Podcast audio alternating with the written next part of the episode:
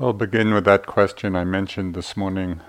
Uh, somebody was interested in clarifying some of the terms that we use. And I think it's important for the clarification because it can get very confusing in this use of certain English words uh, that can have multiple meanings. So, at one point, uh, I was just sitting in the staff dining room. This was a while ago, a couple of years ago. And somebody asked me if I could just express in a few words what mindfulness is. And it's a bit like asking, you know, to define in a few words just what is art, what is love, what is Now, it's very hard to capture the fullness and the, the many nuances. One of the most frequent, especially now as mindfulness, you know, is these teachings or some facsimile of the teachings are spreading in the society about mindfulness. One of the most frequent responses to what it means is living in the present you know, not being lost in the past, not being lost in the future. And that's a good beginning, but it really uh, is not at all sufficient. And in explaining that, begin to see some of uh, the meanings of these different terms of mindfulness, of awareness, of consciousness, of attention. So living in the present.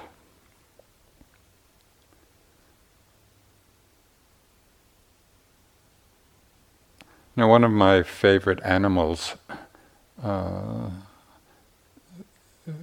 are the uh, black labs, you know, the breed of dogs, because they're so incredibly playful and friendly. And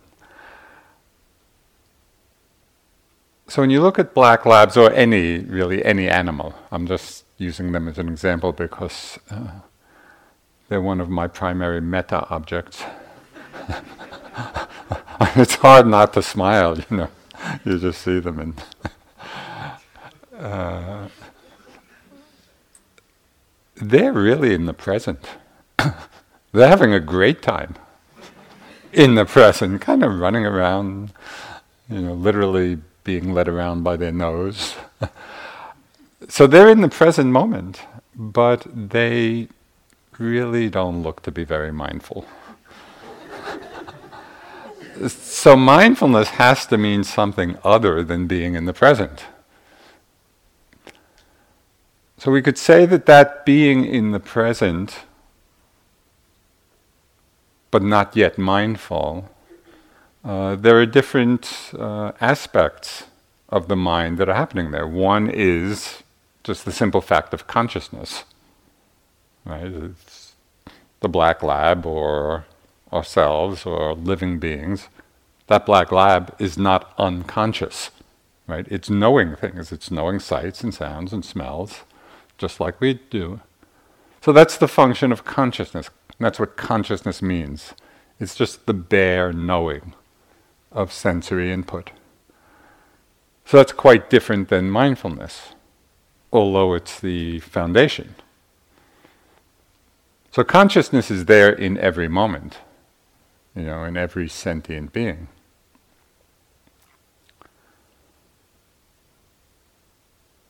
So, what else is happening in that black lab consciousness? There's the knowing.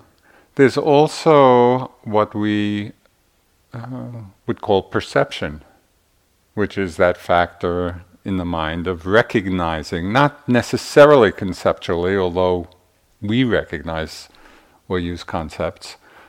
But we could think of it as that factor of mind which distinguishes one thing from another.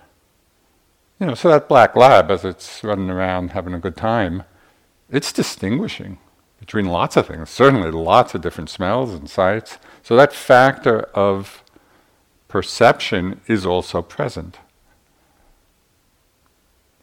And of course, it's present in all sentient beings. It's called a common factor. You know, so perception is there, but that's still not mindfulness. That's simply the factor that distinguishes between things. Then there's attention. What does attention mean? Within the framework of the Buddhist teachings and the Buddhist psychology, attention is also a common factor, which means it's right there in black lab consciousness. And it's simply that ability of the mind, and it's, it's quite um, the ability of the mind to at least minimally focus on the object. Right? If there were zero attention, the mind wouldn't land anyplace. Right? It's attention which allows the mind to land just minimally. It's not, it's not deep, it's rather superficial, but it's always there. Without attention, without some degree of attention, nothing would be known. Right? Because the mind has to attend, even very superficially, to the object. Okay, so the black lab, this consciousness, this perception, which distinguishes between things, there is attention Mindfulness is something other than those things. You know, although all of those are present uh, as well. So we could think of mindfulness, we might call it the observing power of mind. Or uh, another way of saying it might be we're knowing that we know. Right? So it's not just that black lab consciousness, which is lost in what's happening, although it's knowing things. When we're being mindful, there's a meta, M E T A, aspect to it, right? where we know that we know, or we're observing what the object is. So that's a, that's a characteristic of mindfulness that really is not in that black lab consciousness, as far as we can tell. But there's another aspect to mindfulness, in addition to this observing power or knowing that we know what's happening. And this is an aspect that uh, is critical f- for understanding uh, understanding this practice of insight meditation. And we could call it, in one way of speaking, we could call it the ethical dimension of mindfulness. And this is not, you know, as, as mindfulness spreads, often this is the part that's left out. You know, people will talk about attention and being in the present, and maybe even the observing power of mind, sometimes that's included. But very often the ethical dimension of it is not included. So, what does this mean? So, mindfulness is not only the observing power of mind, but it's a very particular kind of observation. And that is an observation or an observing of what's arising without greed, without hatred, without delusion. You know, and this is this is understood in the Abhidhamma framework, the Buddhist psychology, in the understanding that mindfulness is always wholesome. It's always a wholesome mind state. So I'll give you an example of how we often miss this dimension of mindfulness in our practice and how we can often spend a long time thinking we're being mindful, but it's actually not mindfulness. So just think, for example, call to mind some time when you were experiencing perhaps a lot of discomfort. Might be physical pain, it might be some difficult emotion. You know, it might be one of the hindrances. So if we're knowing that it's there. That's the first step. And we're recognizing it, so that's perception. We're clearly recognizing what it is. We're observing it and we know that we're knowing it. So that's, that's a component of mindfulness. But if we're observing it through the filter of aversion, we're observing it in order for it to go away. So that's not mindfulness. That's perception. We're recognizing it. But it doesn't have that wholesome quality of mind which observes without grasping, without pushing away, without being deluded. And I speak of this uh, particularly because in my practice, with one particular emotion, I spent years mistaking perception for mindfulness. So, for myself, and I may have mentioned this in one of the talks, but uh, the main afflictive emotion that I worked with over the years was fear. So fear come up in lots of different uh, situations, and sometimes it was, I could say, it was related to a particular circumstance, and often not. Often it was just the, the primal emotion. And I knew it was there. I recognized it. I was noting it. Noting, by the way, is a function of perception rather than mindfulness.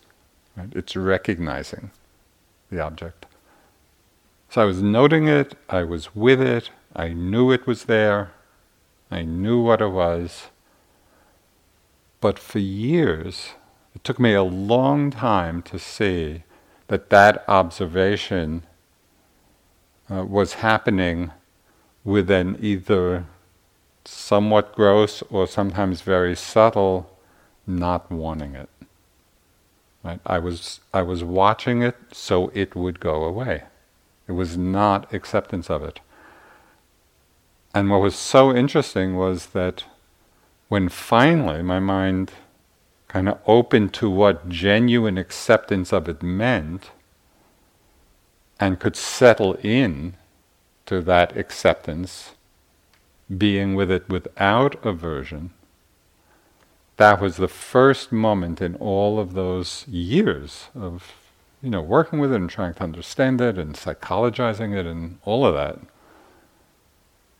It was in that first moment of genuine awareness that that whole big sphere story that I had created and kind of the stuckness of it in the moment of that acceptance, it all washed through. And it's not, of course, that it doesn't come back, but the relationship to it has changed. So, this, what I'm calling the ethical dimension, but it's just that sense of mindfulness being the observing factor of mind, distinguished from simply rec- recognition. So, observing without or not without that filter of either holding on or pushing away or being lost, being identified with it. So I hope this gives you some idea of how we're using these terms of consciousness, just the bare knowing. And you might think of, a, I like the, to just have that image of black lab consciousness. Now, consciousness is there, but pretty clearly not mindful. Perception is there, recognition. Attention is there, just that, that basic landing on the object. Mindfulness is the observing power of mind, but observing in a very particular way. Just one other point that often gets confusing, and that is how we use the term awareness. And it is confusing because even in speaking and in Dharma talks and instruction, we often use awareness to mean different things. So it's not surprising if it gets confusing. Does awareness mean consciousness? Does awareness mean mindfulness?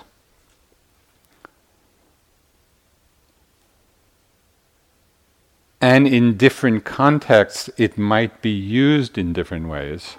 But I think the simplest way to hold it in general is to equate mindfulness and awareness. It can be used in other ways, but rather than just create a lot of confusion, I think generally speaking, we can use those terms synonymously.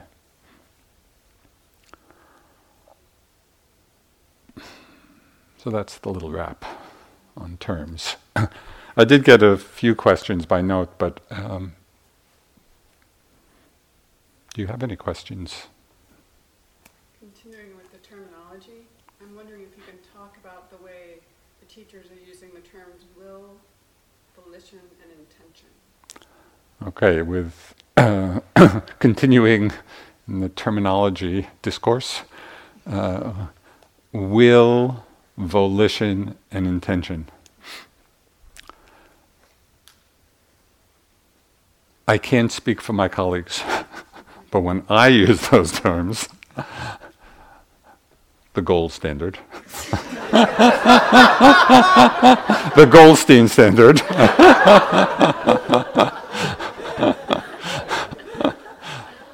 uh, they are synonymous. So, will and volition and intention is all, and, and again, I'm coming especially with regard to Buddhist terminology. And, uh, I come a lot from kind of the Abhidhamma perspective of these definition of terms, because in the Abhidhamma, the Buddhist psychology, uh, things are very well defined. And my first teacher, Munindraji, and also Sayadaw U Pandita, they were very steeped in Abhidhamma. So a lot of how I received the teachings, I use that framework. I appreciate it a lot, not because it's some absolute description, but rather there's just a clear definition of how terms are being used. So within that context, they're synonymous. Other teachers may not uh, be using that framework and so they may be using the terms in different ways. You know, if at any point you're hearing something and it doesn't quite fit, then it would be good just to, you know, try to clarify it with who's ever speaking. Because again, in English, we can use those terms in many different ways. So we're talking about the use of these terms, particularly in a Buddhist context that, that function of willing something or intending, intention. I don't know whether any of you practiced uh, when I gave the instruction on intentions. It's extremely interesting. It's a very subtle aspect of the mind. It's not always predominant. It is a common factor, which means it's always present.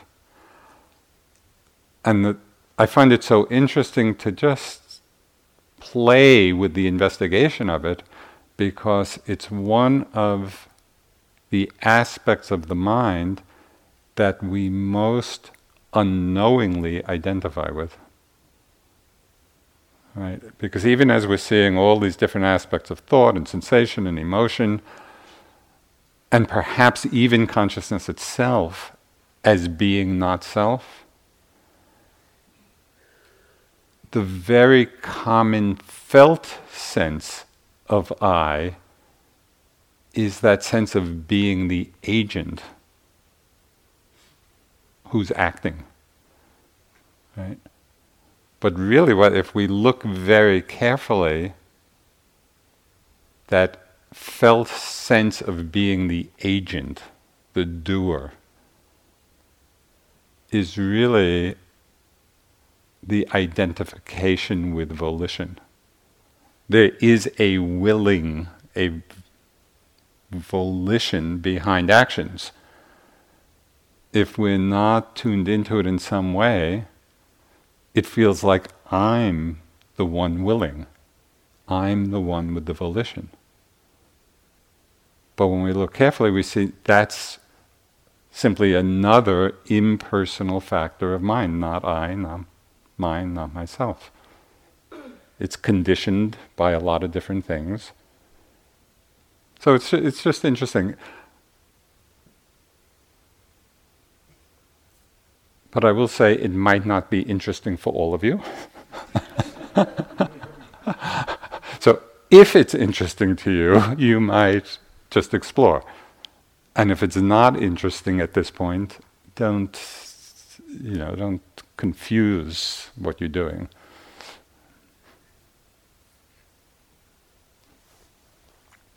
If attention is uh, makes the mind land on the object, what is then Johnny So Mama Sicaro?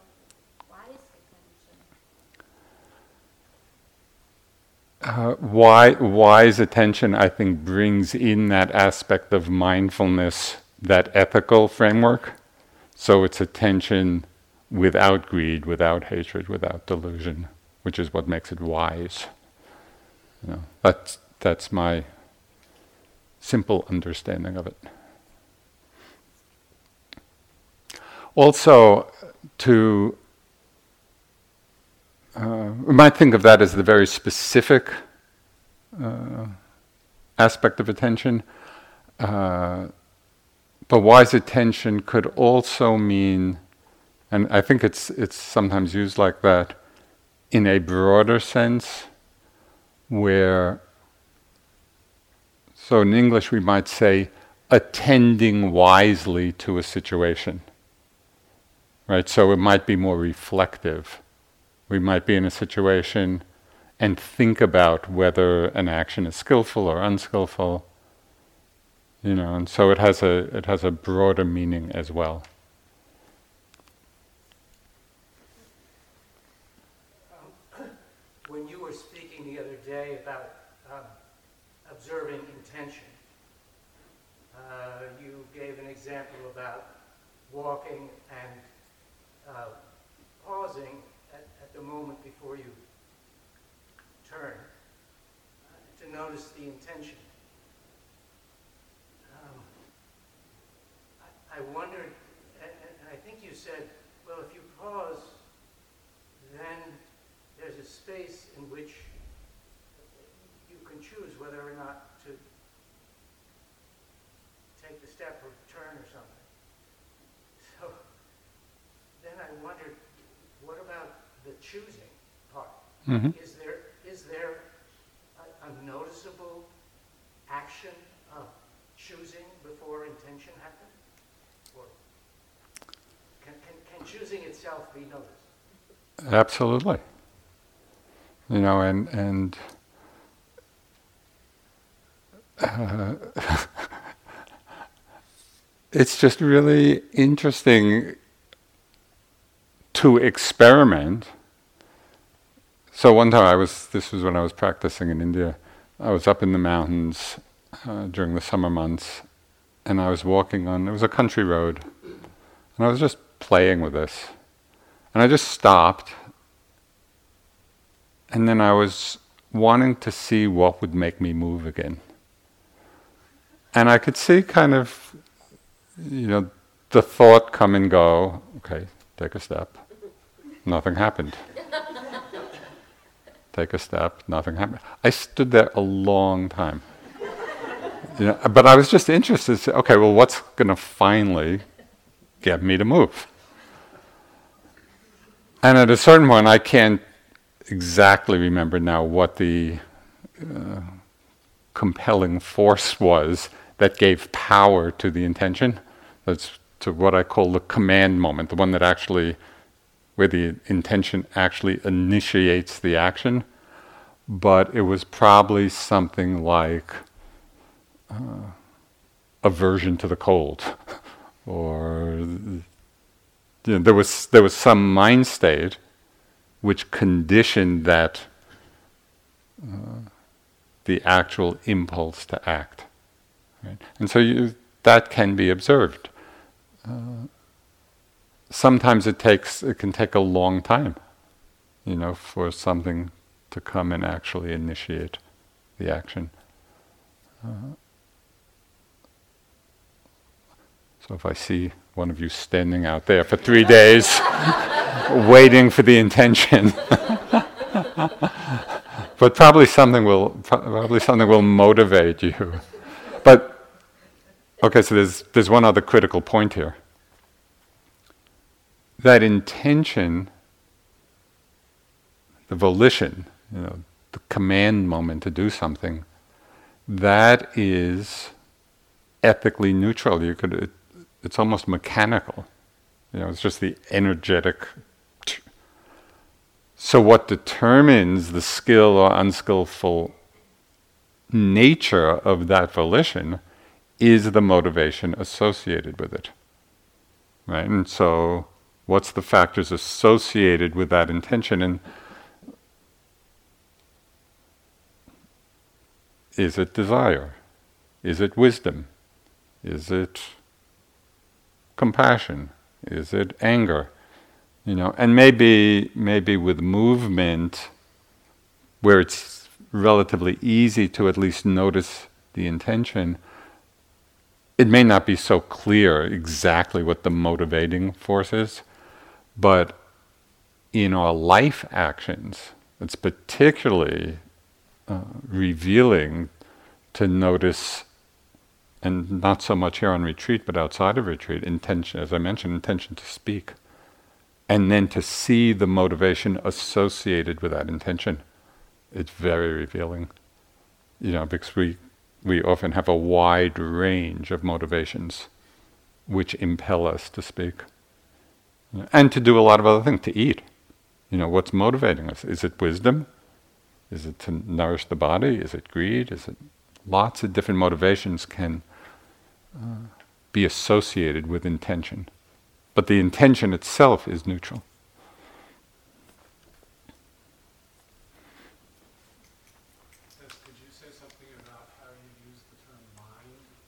Hmm So, how we use the term mind. The way I use it, and I think this is fairly classical, it's basically consciousness just that basic knowing faculty, plus all of the different mental factors that can arise in different combinations along with consciousness. And so that's that's the mind. It's it's the consciousness plus mental factors. Um, and so, th- uh, according, again, according to the Buddhist psychology, there are 52 mental factors, at least in the Theravada tradition. I think Tibetan maybe has some other similar number, but not exactly the same. So clearly, people.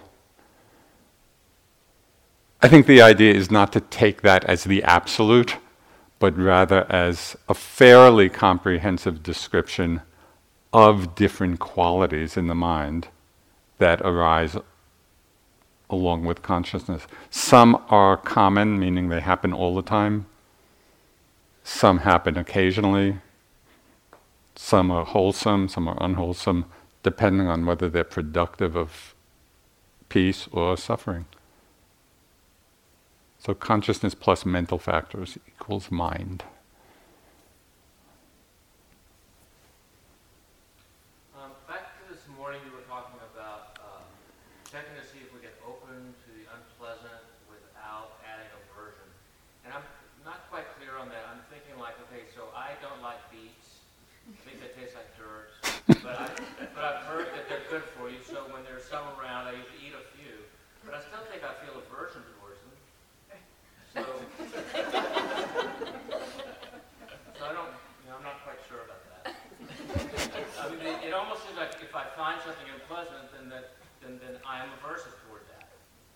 Okay, so this is a really uh, interesting question, and it comes up a lot because I think it's very common for people to equate unpleasantness with aversion. And the way we understand, conventionally understand our experience is exactly as you said, simply by being aware or especially since you used the, the, example of eating and beets. Uh, I like the definition of Vedana, that is the quality of things being pleasant, unpleasant, neutral. I like to use the language of uh, how we taste the object. Not obviously, not literally. Because sometimes we think that this quality of pleasantness, unpleasantness, or neutrality is inherent in the object. That some objects are pleasant, some objects are un- no. The Vedana is how the mind experiences the object as being pleasant, unpleasant, or neutral. So, uh, just to, to really look at that and see how you're understanding that, because uh, it's very helpful to recognize that the Vedana, the quality of pleasant, unpleasant, neutral, is a mental event. E- even though it may be also about physical sensations, but it's the way we're experiencing them that's either pleasant, unpleasant, or neutral. So, have you had the experience of being with some uncomfortable physical sensation and really being equanimous with it? Where it's just, it's unpleasant. We recognize that it's unpleasant. But the mind, at least for a few moments, uh, we might taste the impartiality, you know, which is which is another word for equanimity, where it's just that bare knowing and mind, yeah, unpleasant, unpleasant, and there's no pushing it away. Have you had that experience at all with physical sensation? I mean, I think it's not that uncommon, even you know, for yogis who have been practicing a while. Even if it's for short, you know, we may not be able to sustain it, and it may go from that mindfulness again back to aversion and that kind of pushing away. But we can have the experience of, yeah, unpleasant, with no pushing. So it depends. And it's not that you stop knowing it's unpleasant. That awareness is still there, but there's no reactivity in the mind. So I suggest you go on a beet diet until you perfect. you could get enlightened eating beets.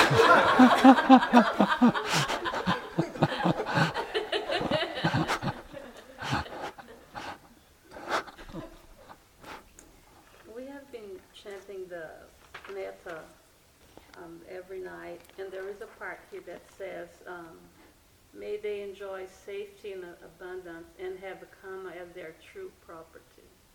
What does it really mean, have karma as their true property? Right.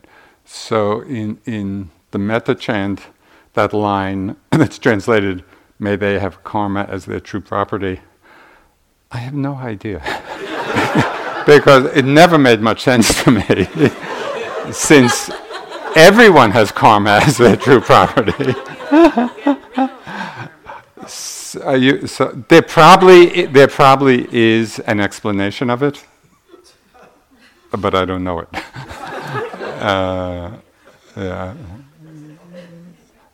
After the after the talk, I'm going to ask Bhante in the back room, maybe he knows.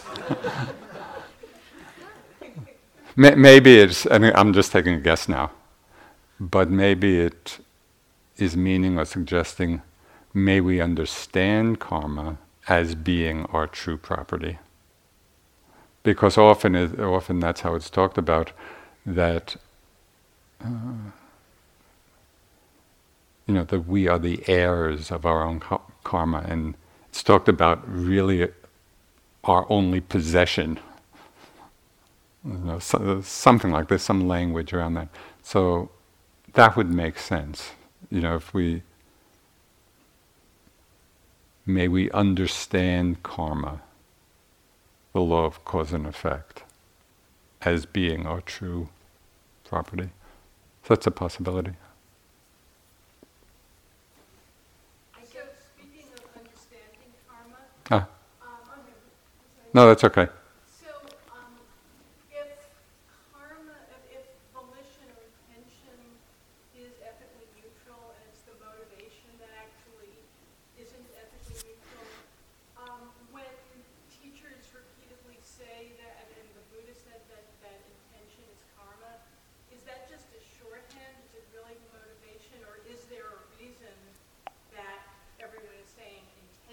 Right. even though it's neutral. Right. The way I understand that is that Question. the, the question, the, the, the question is that in the teachings, both teachers talking about this and you know in the Buddhist texts themselves, it's often said that intention or volition is karma. And so the question was, given that I said intention is ethically neutral, is that simply shorthand for the motivations associated with it, or does it mean something else? The way I understand that is that it's volition, that, that factor in the mind of willing something that uh, you might call it the, the vehicle of karma. It's the energy which, which carries the, the power for something to bring a result. What the result is will depend on the motivation. But it's that force which is the, might call it the energetic carrier of karma. And you, you might be able to get a sense of that because volition or willing, there's a power to that. You know, it's what initiates action. So there's an energy involved in that, a, a mental energy. Uh, and so, I, for me, I can get a sense of what that means. Yeah, that's that's what's carrying the karmic charge. But what the char- charge is depends on the motivation. There was. This is, uh, it's very similar, but it seems like a lot of intentionality is unknown. It's sort of on, at the automatic level, Yeah. which produces all sorts of chaotic karma. So I just wondered if you had something to say about, is, is it one of our main purposes to develop consciousness of intentionality so that we can be more purposeful Mhm. and ethical?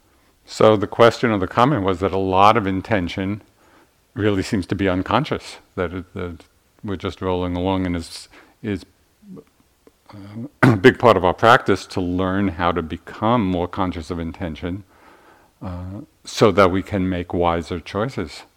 And I think that's definitely so. You know. Um,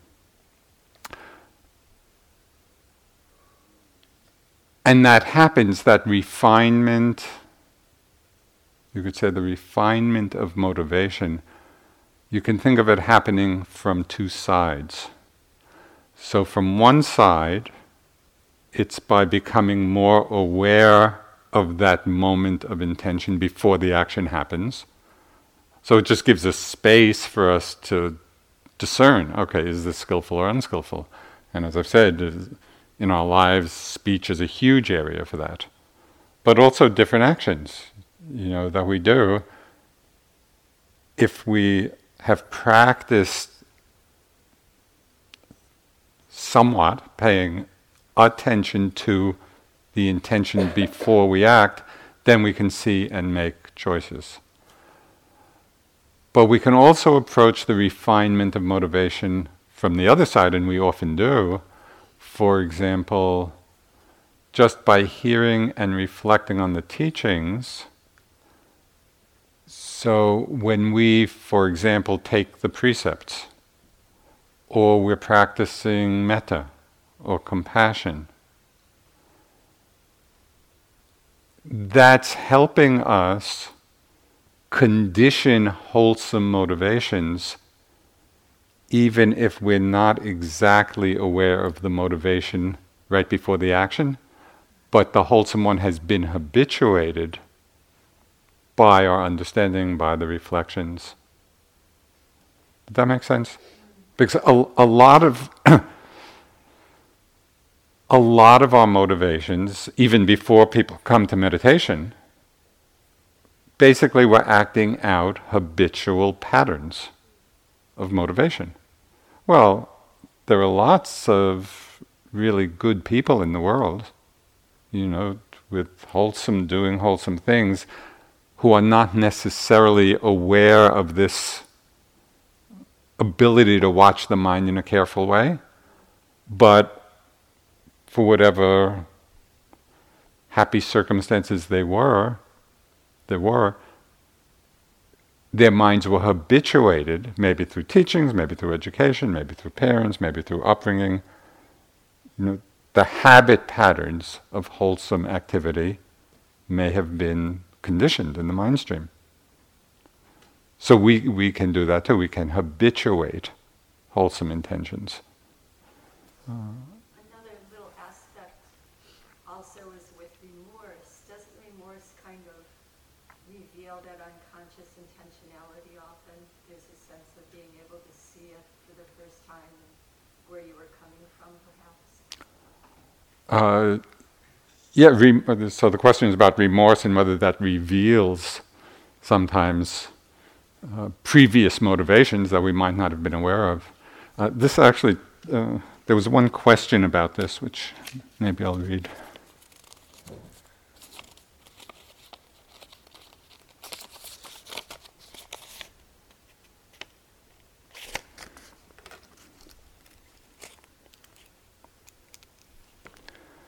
Uh, can you speak about working with shame and guilt and self forgiveness? I feel I have really let something go, and then the self judgment and blame for past unskillfulness arises again. And how important is reconciliation, apologizing to another, uh, in forgiving ourselves? So, this just raises uh, what for me was a very interesting investigation in my mind um,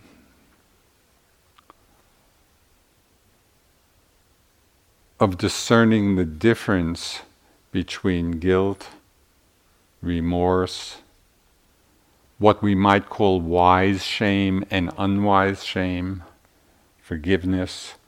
So at one point I was sitting, actually I was doing a self-retreat right here at IMS, and this goes back many, many years and uh, there was just some strong feeling of guilt about something, and I don't even now remember what it was about, but the guilt was strong feeling. And it was so strong, and as we know, it's a terrible feeling. You know, it's, it's really very painful when the mind and the heart is filled with guilt. So at a certain point, you know, in the midst of all this suffering, I just I really wanted to understand how am I getting so caught in this suffering? And when I looked more carefully, just directly at the guilt and the feeling of it, I saw so clearly that guilt is an ego trip because it's all about I in a negative way. I'm so bad. You know, and then we just lay this trip of self judgment and self blame on a sense of self. So when I saw that, when I saw that, oh, this is just a trick of the ego, you know, I saw this is Mara at work. But then I tried to understand, well, yeah, guilt that I'm so bad. That that's just a lot of selfing, negative selfing. But where's the place for understanding yeah, that sometimes we have done unwholesome things? And that's when I began to see the difference between guilt and remorse. We might call it wise shame. You know, just an understanding that that was not a wholesome act. That was unskillful. But there's no self judgment in that. There's actually wisdom. It's seeing something clearly. There is a sense of remorse you know, where we feel sorry that we did it. To whatever extent possible, we take responsibility for it, but it's all in the field of kindness and forgiveness because it's based on understanding. Very different state, and so the way I use the word remorse is in that context and really distinguishing it from guilt when remorse comes, it very often is a powerful uh, reminder or it calls to our attention yes, that action was not that was not a wholesome action, and you know, and looking back on it, we can we can learn from it. We can say, okay, well, what was motivate? What was the motivation here? You know, and in the clear seeing, it provides a kind of strength for us not to do it again. Although sometimes with strong, unskillful habits, we may have to see that many times. Um, so there's one more little counterintuitive piece to this. And that is the understanding within the Buddhist framework that it's more skillful to do an unskillful action knowing it's unskillful than to do it not knowing it's unskillful. And that when I first heard that, it didn't it was counterintuitive because we tend to think, well, I didn't know it was wrong. And somehow that, at least to some level, excuses it. And the Buddha is saying just the opposite. He's saying that the not knowing something is unskillful is simply adding delusion to the mix. And it actually prevents the possibility of future restraint because we don't even know that it was unskillful. Whereas we may see ourselves doing unskillful things out of desire or greed or aversion, but we're aware enough to know, and I, you know, unless you're a saint, there'll be lots of actions motivated, you know, by these unwholesome roots at different times. But through our practice, we get to see it more and more clearly. And even though the impulse may be, you know, strong enough to have us do the action once again, but no, oh yeah, that this is not a skillful action. Even as we're doing it, we know it. I have found that just that knowing, and sometimes it's seeing it repeatedly, actually becomes the source of future restraint. At a certain point, that wisdom aspect will be stronger than the defilement aspect. So it's a very interesting question just to look at, you know, in our experience of guilt, remorse, wise shame, unwise shame. Do we know something is unskillful or do we not? every question is another whole Dharma talk. One, uh, one of the other meanings of mindfulness, which is not one that I mentioned, but is in the text, another function of mindfulness, which is the word we use to translate from the Pali, the Pali word sati. And literally, the word sati means to remember. So, one of the aspects of remembering that is fulfilled in sati is remembering what is skillful and what is unskillful. So, it's like calling to mind oh, this is wholesome, this is unwholesome. So, that's actually an aspect of mindfulness.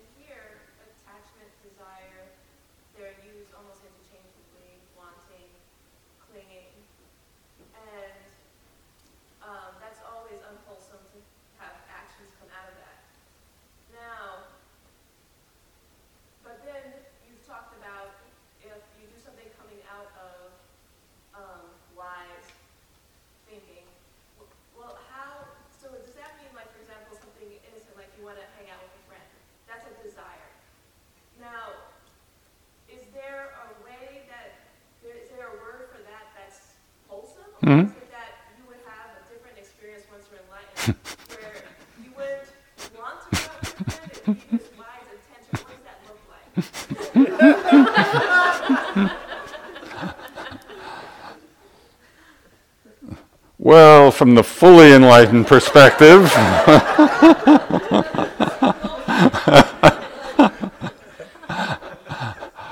uh, there, there is a Pali word, again, and this, this is this is where I just appreciate, you know, the clarity of the Abhidhamma because it just defines terms.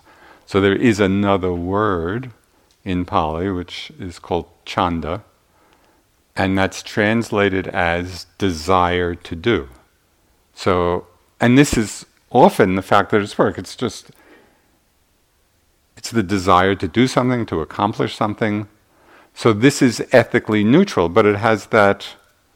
Uh, it has the same function of the desire of greed, but without the greed aspect. It's just so we use the word desire, and that's why it, it, it's interesting because in English the word desire can mean a lot of different things. So just as you said, desire to hang out with friends. That's not just, just because we're using the word desire, it doesn't mean that that's necessarily a mind state of greed. It could be the desire of this chanda. It's just just desire to do something. That's ethically neutral also, and so we have to see what is the motivation. Maybe it's love. You know, maybe it's just the feeling of metta. Uh, you know, we want to be with that person out of that. Maybe it's compassion. Maybe it is attachment. You know, maybe there is clinging there. So all of it uh, is just uh, an arena for investigation. But whenever in English you would describe your experience, oh, I have a desire to do something, don't assume that because we use the word desire to describe that experience, it necessarily means greed or clinging, because it, it doesn't necessarily.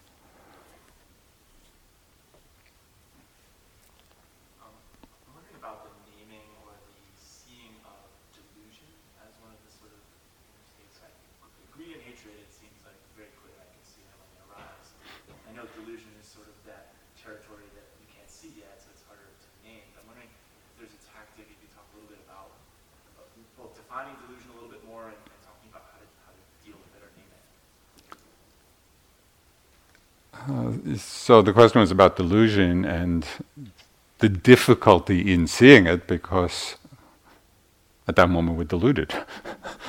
so it is hard to see. And it, it is in some way easier to see, you know, the, the greed or the anger, the aversion.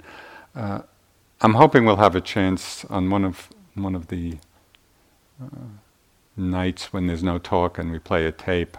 Uh, Sharon Salzberg gives a great delusion talk because you know this the Buddhist personality types, which is a very kind of interesting and in some way fun personality template. You know, and according to these teachings, we each are predominantly a desiring type, an aversive type, or deluded type, and there are some very uh, pointed and also somewhat humorous descriptions of how these different personality types act in the world. Uh, and so Sharon is a self declared deluded type, and she gives this really wonderful talk about it. So we'll try to uh, play that. Um, I think that the clearest kind of signal of delusion being present in the mind uh, is just that sense of not knowing what's going on. You know, so it's just the mind is clouded by that not knowing, is not able to see exactly a sense of confusion. So that that would all be aspects of delusion. Um, when we're lost in thought and we don't know that we're thinking, that's also delusion. And so that's a common experience we all have you know, because we're in the experience and we don't know in the time that we're in, we don't know that it's happening. You know, so that's being deluded about our present moment experience. A good way to highlight that experience would be, and this suggestion has been made, I think, quite a few times pay particular attention to that moment when you come out from being lost in a thought. So this happens many, many times a day. You know, we're, we're often we hop on these trains of association. We don't know that we've hopped on. We're on the train, and then at a certain point, we become aware that we're thinking. So really highlight that moment. Don't don't as has been said, don't rush back to some other object or just take some moments. It's almost like you're comparing what it's like to have awakened to what's arising compared to what it was like just a few moments before when you were lost. You know, and in that moment of waking up, because you're so close to having been lost, the difference becomes very clear. We get a very vivid sense of the difference between being lost in what's arising and being awake, of delusion and wakefulness, of mindfulness. So you can really see that clearly in those moments. One of the uh, very common tendency uh, that we have as practitioners, especially uh, for a while until we've learned the lesson. Uh, you know, that when we wake up from being lost, for many people there's just a habit of self judgment there, you know, or aversion, or oh, I was lost again. That is, that's just adding aversion to delusion. It's completely unhelpful. And it's doesn't take much, it's just a slight shift of habit. Every time you awaken from being lost, be delighted. It's like the note you could make is awake again. Oh, great. So now, for all those times, the many, many times in a day when we're lost in a thought, that many times, exactly that many times, do we have moments of awakening. So just think of all these moments of delight that are going to pervade your day. every moment that you awaken from a thought, from being lost, delight, delight. Oh, awake again. So it really changes that whole inner environment, and we act, we learn something about delusion and wakefulness, you know, because we're really seeing it clearly. Okay. There's so much. I, the Dharma is. It's vast. You know, this, this exploration of our minds, consciousness, and all the different array of mental factors and mental qualities, you know, and our experience of the body. It's just. There's so much to understand, you know, and the practice is both about just that interest in investigating, you know, what is this that we're calling our lives? You know, it's all right here. Uh, and the clearer we get about how this whole process is unfolding, you know, mindfully, without judgment, just seeing, then there's actually a tremendous uh, transformative potential. You know, we see, oh, this, these patterns just creates suffering. These patterns lead to peace. And we begin to make wiser choices. So it's a tremendous thing you're doing. Uh, you know, it's, I love it. I hope you do too. so let's just sit for a moment.